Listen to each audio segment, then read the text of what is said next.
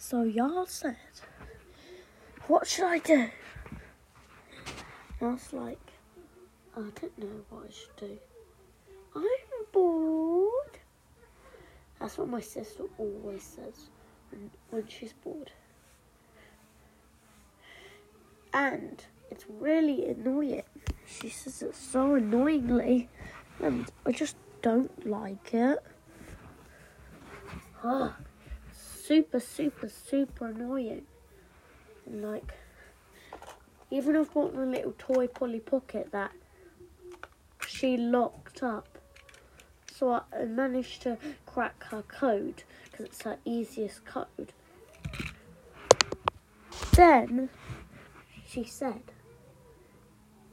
if you get 10,000 viewers on my podcast, then she will be, she will unrelock it.